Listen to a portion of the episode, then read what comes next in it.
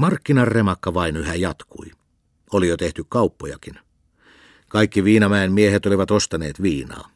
Joku oli ostanut morsiammelensa rinkeliä ja joku vehnästä. Ja ennalansa jatkui Sikasienkin ja Kaisan ja Partaleskisen asia.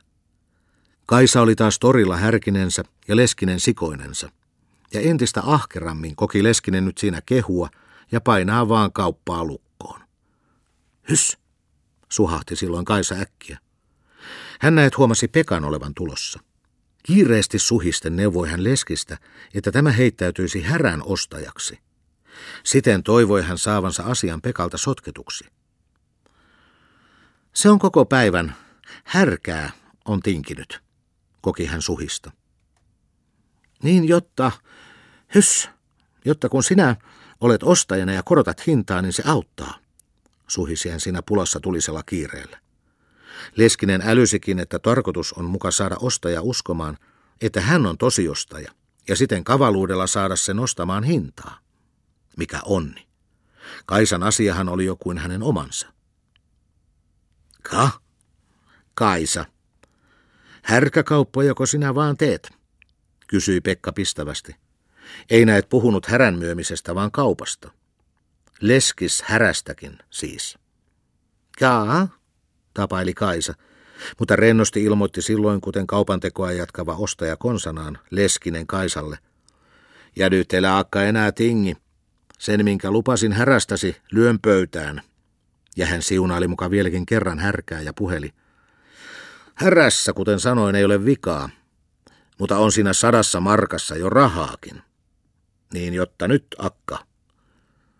Kaisa maiskutteli suutansa, häntä jo hermostutti ja peloitti koko asia. Kenenkä akka sinä olet, kun härkäkaupalla kulet? Kysäistä rynnisti Leskinen yhtäkkiä. Asian täydelliseksi sotkemiseksi se oli. Kaisaa vähän kainostutti ja hävetti. Hän koki ilmoitella.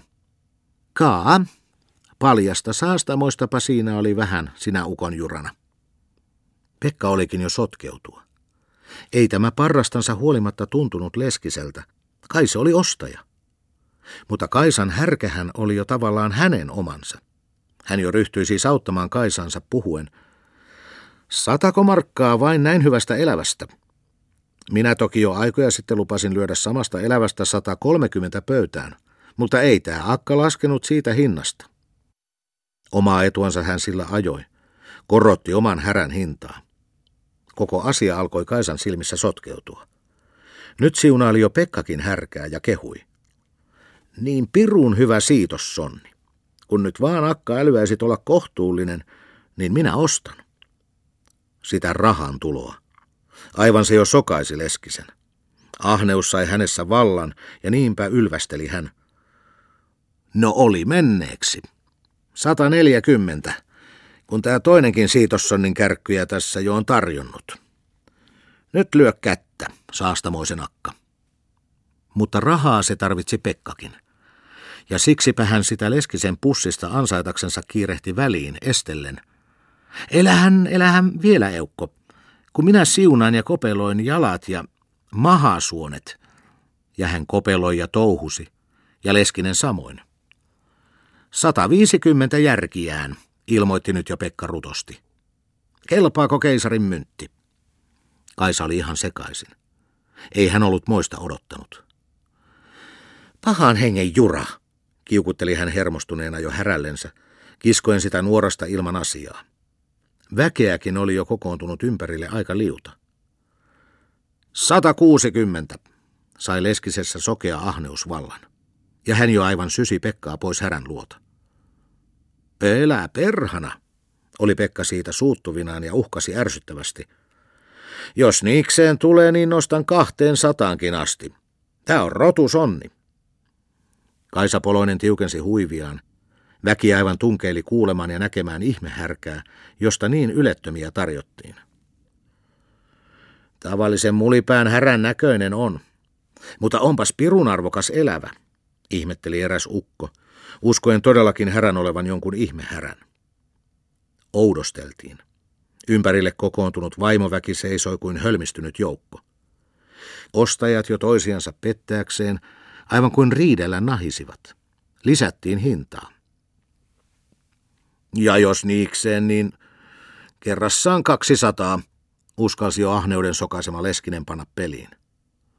Ja kymppi yli sen, lisäsi Pekka. Ei hän olisi uskonut, että voi rikastua näin helpolla. Tää jo nousee paraan hevosen hintaan, ihmettelivät miehet ja aivan joukolla kopeloivat härän jalkoja ja mahanalusta ja ihan kaikkea, huomataksensa, mikä ihme siinä nyt niin ylettömästi maksaa. No, on siinä härkä, ilmoitti eräs ihmeissänsä. Asianäet oli pannut päät pyörälle. Leskinen yltyi, touhusi, syleksi ja ilmoitti uljaasti kehuen. Ja jos se taas niin kinaksi tulee, niin... Ja kun tämä nyt tunnustettavasti kuitenkin on sen, hoksasi hän siinä jo äkkiä kääntää kavalaksi valeeksi, sen kuuluisan Jehusonnin jälkeläisiä, niin...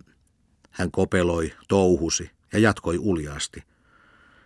Niin lähelle puolta kolmatta sataa minä tätä toista ostajaa uhalla nostan sille ja rennosti löi hän siinä rukkaskädellä härkää lautaseen ja kerskasi kovaäänisesti. Sillä minä olen se Pielisjärven rikas leskinen ja se poika ei rahaa nurise. Mutta se muutti asian. Pekka hoksasi jutkun ja äänteli. No jos sinä nyt kerran se partaleskinen olet, niin pidä pois härkä. Ja ääneti lähti hän työntymään joukon läpi, vannoen antavansa näillä markkinoilla Leskiselle selkäsaunan. Hän vain tarvitsi sitä varten nyt rohkaisuviinat. Torilla remusi markkinaelämä taas ennallansa. Kaisan härän maine oli äskeisen hintatarjoulun johdosta levinnyt laajalti, ja harva se mies oli jo kopeloinut tuon ihmeelävän. Ja ahkerasti pitivät sikasetkin nyt Kaisaa ja Leskistä silmällä. Vaikeuksia siinä kyllä oli, kun oli lisäksi kartettava toisiansa, ettei poika tapaisi isää ja isä poikaa pahoilta teiltä. Mutta nyt oli Pekka taas onnistunut pääsemään Kaisan seuraan ja aikoi siltä vaatia tiliä Leskisen suhteen. Myömättä sillä näkyy yhä olevan se härkä, koskapa se sitä vieläkin talutteli.